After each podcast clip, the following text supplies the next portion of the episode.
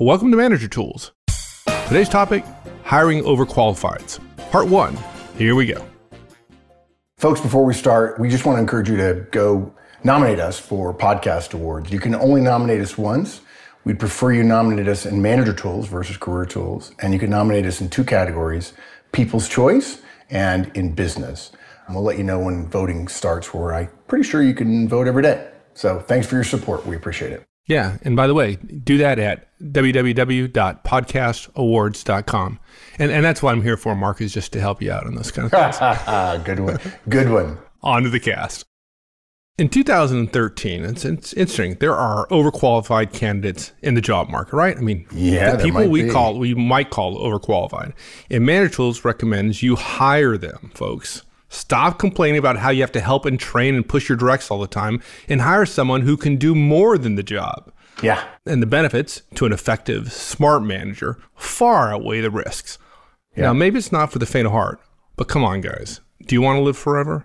Be bold. A great line from uh, a famous hero. So, yeah, basically, hiring overqualified candidates is a clever competitive advantage for an effective manager tools manager, somebody who knows how to manage the risk it creates. And it's not the risk everybody thinks. So here's our outline. It's a long show, folks. We want to go into detail. When we start talking about hiring, we're talking about the most important leverage a manager has on his or her team. Uh, smart hiring solves all kinds of other problems. And most managers are terrible at it, in part because of the Christmas rule. Things you do rarely that are important to you, you're not going to be very good at, or certainly not as good as you need to be relative to their importance. So, Point one, overqualified candidates can also just be called qualified. If the standard is whether they meet the standard, well, then by definition, they meet the standard. The risk with overqualified candidates is, is not hiring them. It's retaining them after you hire them. And retaining is a management problem, not a hiring problem. So we interview for skills first. We have to be candid with them about their strengths. In other words, we don't punish them for their strengths. A lot of managers do that. That's a mistake. We then interview them for resilience and attitude. Very important to see that they're not going to be lording their skills over everybody else. You also have to be candid about the risks. And you also have to interview them for hidden failures that they're going to do their best to avoid talking about, obviously. Hiring them is easier, right? They're an easier decision about whether or not they're qualified. And managing them is harder. Um, you're going to have to expect and talk about humility from them. You're going to have to curtail arrogance if it happens. You're going to have to be vigilant relative to that. And whatever you do, don't stop bench building because you may lose them. That is a long cast, but an important one, particularly in today's times. Yeah, and I think that part of the reason it's long is because we're trying to be clear about the the different risks. Most people think overqualified and they think hiring risk, but it's not a hiring risk.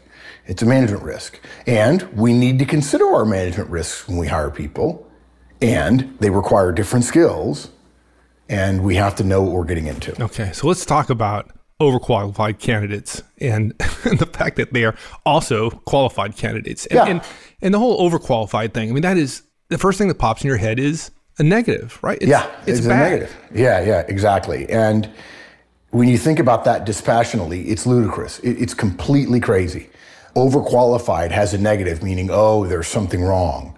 And I think a lot of managers spend a lot of time saying, well, I'm supposed to find the, I'm supposed to find Waldo. I'm supposed to go, where's Waldo? And find the hidden weakness in every person. But that's not actually what having high standards in interviewing is. High standards in interviewing is understanding the person you're interviewing and then making a decision based on what you understand. The root of the word about qualification is about whether somebody has the requisite skills to do the job.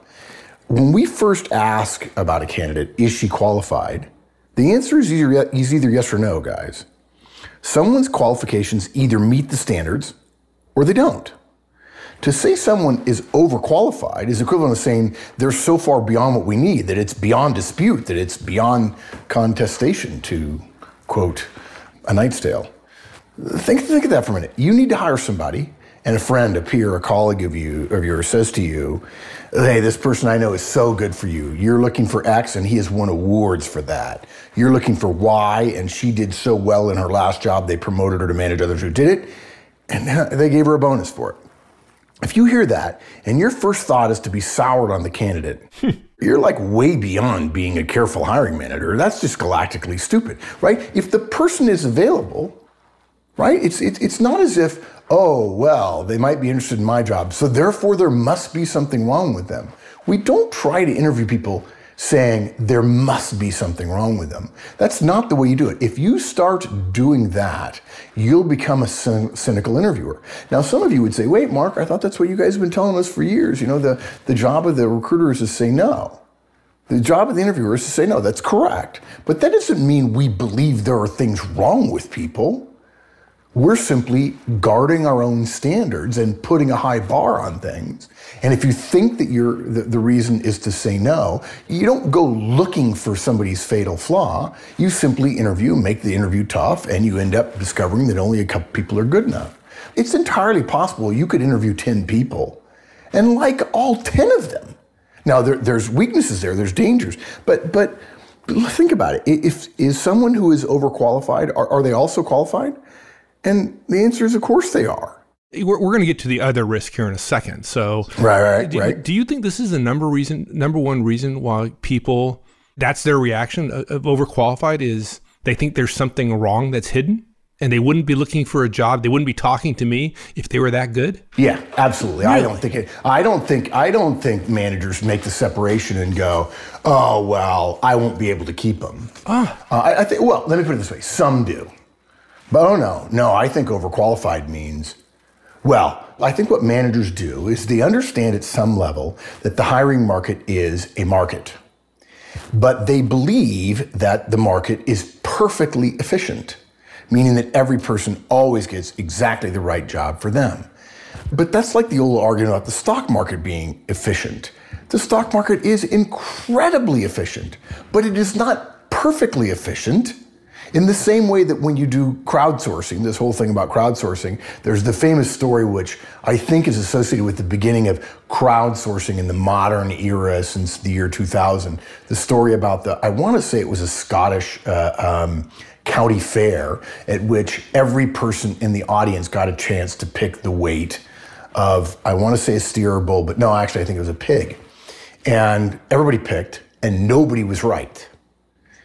And the average, I'm not sure whether the mean or median, I don't, don't remember, the average of the answers was the exact weight of the pig. And, and the point of that is, is the market, which is everyone, is very efficient. It levels out in a way that's helpful to everyone because of a lot of transactions.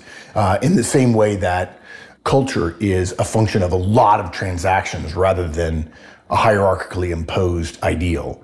But that doesn't mean that any one of those people were right. And it doesn't mean that the hiring market is ever perfect for any one individual. So they know it's a market in that there are people who want stuff and companies who need stuff. And ideal in a perfect market, a perfect market in every instance, every person would end up in the right job. If they're overqualified, then the fact that they're applying for this job says something I don't like about them, or it implies that there's a problem. Now, now, what's funny is there are people who say, I've talked to people who say, no, I'm not doing that anymore. I used to be a manager. I don't want to be a manager anymore. And then somebody would say, well, he's overqualified. No, he's also smart and qualified potentially. And knows his strengths and weaknesses and or knows what they want to do. I, yeah. And and managers often mistakenly believe we're even accused of this sometimes that everybody is like them right? And that's the whole reason for one-on-ones is that no one is like you but you. And you have to get to know the strengths and weaknesses of each one of your of, of your individual directs. And managers mistakenly cast upon their directs the same desires that the manager has for promotion or growth or whatever he or she might want, which is just, again, ludicrous. So hmm. if we're smart, we separate the potential negative of whatever happened to the candidate and learn how to interview for it, which we'll talk about that, and separate that from the guaranteed positive of the skill set. Look, guys, overqualified candidates present with a special risk. They do. We know that shoot, everybody presents with risks. But the risk isn't what causes us to say no to so many other candidates, and that's the risk of skill inadequacy. But our suspicions because we say overqualified and it has this negative. I'm always amazed. People say overqualified. You can hear it in their voice. Oh, he's overqualified. Like, oh yeah, he's a billionaire. So you know, we don't. well, I don't want his money right? Or I don't want him to be my friend. He's a billionaire. Or yeah, your potential somebody you, yeah. date is just you know just too darn pretty. yeah, yeah. It's like yeah, I'm recruiting for a basketball team. Oh, he's too tall. He's just too tall. exactly. I, too tall. I can't. You know that that that I'm suspicious, right? And and our suspicions make us bad interviewers almost immediately. Suspicion and cynicism are not what makes for good interviewing. You can be an optimistic person and still be discriminating when you interview. And guys, don't write email to me on that. When we use that word discriminating, we mean making choices, making finely honed choices between people. We're not talking about the racially uh, divisive and, and vile idea of discrimination in that way. So, overqualified people are qualified. And that, that's great because in a way, you, you have to modify how you interview, and we'll talk about that. In a way, it makes our job easier and also different. But the idea that, that, that somehow there's a problem and we need to go find it, that's dumb. Okay, so now let's let's talk about the real risk, right? And the, yeah. that risk isn't hiring; it's retention. It's a management issue. Yeah, we're not saying we. I, I think we've made the point. We're not saying overqualified people don't come with risk. They do, but the risk isn't what happened in their past. It's in their future and our future whether we can keep them which is a risk we surely accept with every candidate we hire, right? Any risk we accept with every candidate, which is true, we, whether or not we can keep somebody is a risk that every person whom we hire has associated with them. If any risk we accept with every candidate is by definition not a factor for discrimination. And then you would say, well, but he's a special case because he's overqualified. Every candidate's retention is a special case. Every one. And every candidate is an individual, and the standard is the job, not how good the person is relative to what their capabilities are, but them versus the job. And since uh, we have a risk of keeping everybody, and that takes getting to know the person, the fact that there's a risk in losing somebody, an overqualified person, maybe even a higher risk, just means you have, it's more of an assessment of how good a manager you are at retaining people. Oh, maybe that's the problem. yeah, uh, yeah, yeah, and that could be. And as I've said many times in the last couple of years, this is 20, 2013. In the last couple of years, I've been telling people, don't come tell me that if, if we measure managers based on results from retention, that I'm a good manager, Mark, because I've had great results and my retention has been 100%. Because I'm going to say, you know what, the market's been bad for five years. There's not been a robust hiring market. And everybody's retention is high. Everyone's retention in the last five years is artificially high because of the, the tightness of the job market. So don't be thinking, particularly if you're a young manager and you've been doing this for five years and you haven't lost anybody and you're thinking, maybe I've got it sussed. You don't. It's just the market has made it easy for you to look good. And remember, retention rates are always relative. We want to compare your retention rates to others, and everybody's retention rates have been sky high. That leads to another point, which is when the market warms up, guys, I think I've said this on a cast recently. When the market warms up, be careful about the first openings in the marketplace if they're at an existing organization. Because often what that is, is some, the opening is created by someone leaving as soon as the market gets hot. In other words, they couldn't stand it and they're ready to go somewhere else. That's not always true. And I'm not saying it's by definition true, but it is an extra criteria you have to put on when the market starts to warm up, whenever it does. You have to put on your analysis of a job. Is the person who left this job, the moment the market heated up, is that a suggestion that this boss is going to be bad or this company doesn't do what it says it's going to do and so on? They've been waiting for an opportunity for years. Exactly. As soon as the market loosened up, boom, I'm gone. Potential bad sign. Yeah. So look, the sharp analysis here suggests that when we're hiring, the risk is whether someone has the requisite skills. When we're managing, the risk is whether we can keep them. Okay. Rather than applying an analog scale to a candidate skill set, in other words, how good are they? First, we apply a digital metric, which is does he or does he not meet the requirements? And, and now look, I, some of you are going to immediately go, wait, wait, wait, that's not what manager tools, uh, wait, wait, wait. So we are not herewith recommending a change in our fundamental guidance about hiring. Most managers, the mistake that most managers make in hiring is, is saying, is this person the best person I've interviewed? That is the wrong analysis. Okay. By that standard alone, we could happily hire a candidate who can't do the job. They're the best, but they're still not good enough. Yeah, and you marry that with the fact that most people don't interview nearly enough people. Nearly enough, exactly. Exact, you're exactly right. Yeah, yeah, or enough hours to really get to know the person. Yeah. And guys, this is, and this will happen in the next couple of years. This is an especially dangerous problem. The idea of hiring the best person, if the hiring market is hot, you're growing, you're buried in work, and you need somebody. Well, I'll tell you, I hate those words need and must. Mm. So, what you do is you hire the best person you can find because you're desperate. But they turn out not to be good enough, and we spend more time managing their failures than we have time for. We still didn't get the person we want. We lost all that time that we stopped recruiting, and we have a management problem on our hands. And oh, by the way, quote unquote, it's impossible to fire anybody around here. False, but compelling. We, we got to have an entire set of casts, Mike, called false but compelling. Things that cause people to do stupid things that they believe, things that people believe are true, that in fact cause them to do dumb things. No, just put them all in a cast and we'll do it on yeah, April 15th there, there you go. Exactly. or April yeah. 1st or whatever. Yeah, yeah. So that's where our admonishment of all warm bodies have a halo comes from, right? If you're so desperate that you'll take anyone, uh, then anybody looks good. The effective way to hire is to set a standard and to interview against that standard. Okay? It's like golfers say, I'm a golfer. It's like golfers say, I'm playing against the course, and what, what will the course give up? Right? I can't play against other guys because I don't control other guys. I control me and how I handle the course.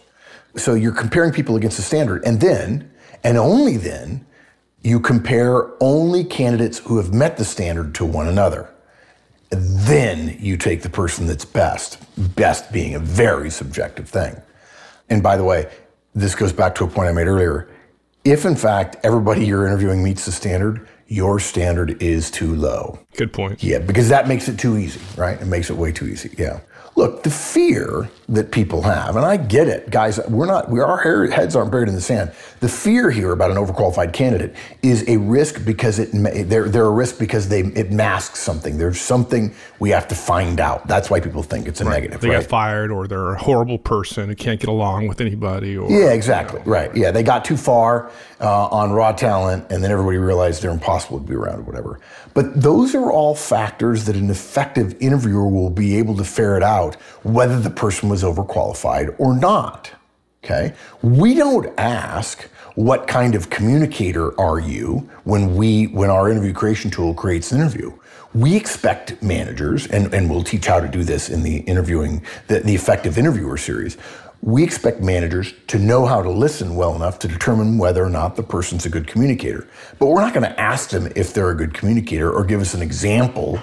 In some cases, we would, an example of good communication skills. But we're going to infer that or judge that or evaluate that based on answers to other more skill based behavioral questions.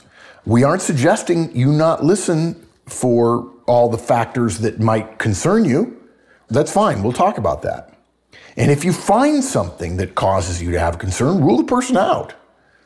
But if you don't find the things, assuming that you're doing an, an, efficient job, a reasonable job as an interviewer, if you don't find what you're looking for, and the candidate's generally qualified, you don't have a problem. This cast came out of a question that I was really thrilled to answer in the latest licensee call a few months ago. Somebody said, Can I over hire an overqualified person? I said, Yeah, this is like a Moneyball thing.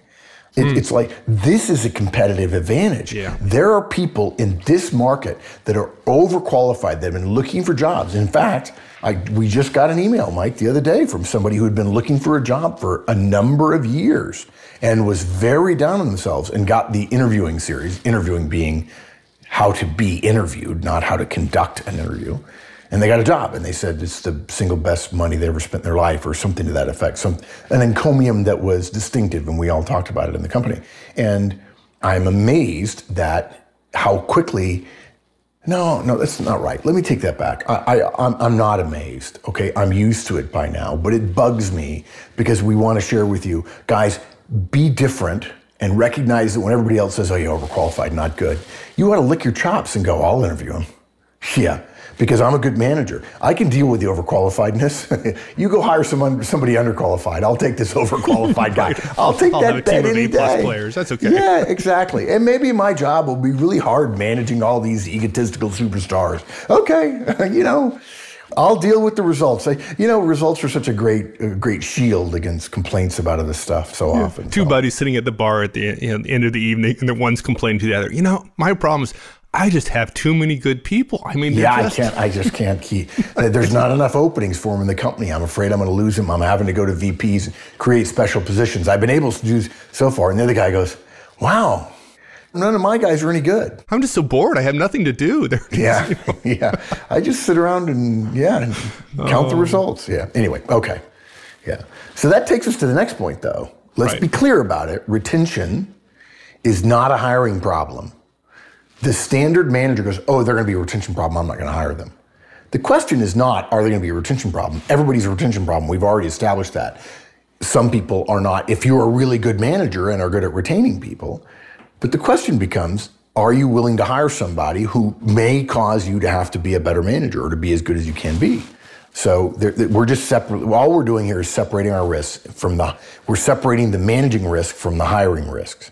And no matter who we hire, they're going to be managing risks.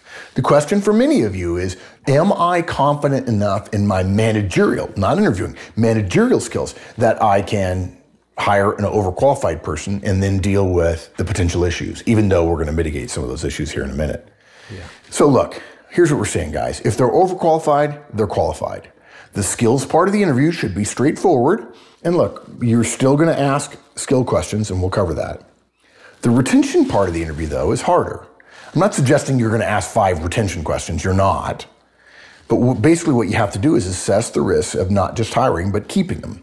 And frankly, too many managers even think about that when they interview. Frankly, most managers aren't very good at interviewing. And it's all we can do to decide if they meet the criteria of the job, let alone assess fit in a systemic, repeatable, teachable way. The way we do that is not suspicion, and certainly not suspicion of their weaknesses. That comes across as suspicion. It's just, What a that- surprise. And, and it just doesn't, it doesn't. it's not a good vibe. You can be, and I've said it in several casts, you can be a demanding, probing, penetrating interviewer and be sweet as pie. You absolutely can. And we highly recommend it. And the people that you hire, when you have been kind and professional and a, a lady uh, and or a gentleman and yet ask tough questions, those people will say, wow, that's a high bar from a professional. And they're going to want to work harder for you because there are a lot of people who have a high bar who are jerks, or there are a lot of people who have a low bar who don't inspire confidence. We want them to have confidence in us, and we want them to know I'm going to protect you from other yahoos coming to work here. The only people that are going to come to work here are people that are really, really good. Because you're going to go through the process and discover that the only person who can get through this is somebody who's really, really good. And look, if you're not a manager tools manager, if you don't do one on ones, if you don't do feedback, I- uh, if you don't do coaching and delegation our way, if you're struggling as a manager, we don't recommend you hire somebody who's overqualified because you don't have a systemic, repeatable, teachable way to keep track of them, to develop the relationship with them, such that you'll know enough to begin to trust your instincts. Part of where your instincts come from as a manager is the amount of data you get. If I gave you three data points and told you, what do you think the pattern is? You'd be like, yeah, I don't have enough data. Well, all instincts are is your brain seeing patterns that you can't analytically, logically project. And the more data you have, the easier it is to figure out the picture. It's like the difference between a puzzle, a thousand piece puzzle with five pieces in it and 500 pieces in it. After 500 pieces, you have a good idea, but it takes data. Well, you've got to create, you've got to have systems in place to listen to your directs, like one on ones. You've got to have systems in place to talk about performance because performance is what you're paid for. And, and if you don't have a way to do that, you're not going to have enough data about the people or their performance in order to feel really good about your instincts. That's one of the reasons why people love one-on-ones and feedback is it gives you so much more data to help you develop your instincts. And suddenly manager, managers come to me all the time and say, you know, I just feel my gut tells me this is right or this is wrong. Like it's just like the ECC when we give people analytical tools to think about how people behave. Then they suddenly realize, Hey, now that I know I have enough data, my gut's pretty accurate. I said, Yeah, it is. It is. And now you have a way to think about your gut and you have a way to validate whether or not your gut is headed in the right direction. So, if you don't have systemic repeatable ways to manage your relationship with your direct and make sure you know them and you can listen to them and hear the subtleties that come out of long-term relationships, the hint of something in something somebody says or the pause they have before they say something, then you're probably going to have a tough time handling the problems that you might not have discovered in the interviewing process. And so yeah. that's a concern. It just really is a concern. Yeah, that's true for just a simply qualified candidate as it is for yeah, an overqualified yeah, candidate. Now, now, I would also say this I'm not telling you not to do it, but look, if you're not doing the stuff that we recommend in manager tools, the Trinity, for lack of a, you know, that's the simple answer, well, then if you want to do this, if you want to hire an overqualified person, I can recommend it. Just start doing the Trinity. Use the hiring the overqualified person to start doing the Trinity with your team. It's not like you don't have enough time. Believe me, you do. Yeah, and it's not rocket science. It's pretty, no. pretty straightforward, right? Thousands of people have proven that. Heck, we we thought of it, so it can't be rocket science. We're not that smart. exactly. Okay, well, like you warned earlier, this is going long. So, how about we finish this up next week? How does that sound? Yeah, we'll go a little faster. And I think people next week are going to be really interested. We get some suggestions about interviewing for skills first the classic mistake in interviewing, when they're roped into interviewing an overqualified person, the mistake they make is they say to themselves, well, I can assume they have the skills. Mm. And so I'll want to be looking for higher level skills. That's wrong. Dead wrong, backwards. Yeah, we'll talk about that next week. Okay. All right, my friend. Thanks, partner. We'll see you later. Thanks, everyone. That's it for this cast. We'll finish this topic up next week. In the meantime, have a great one. So long.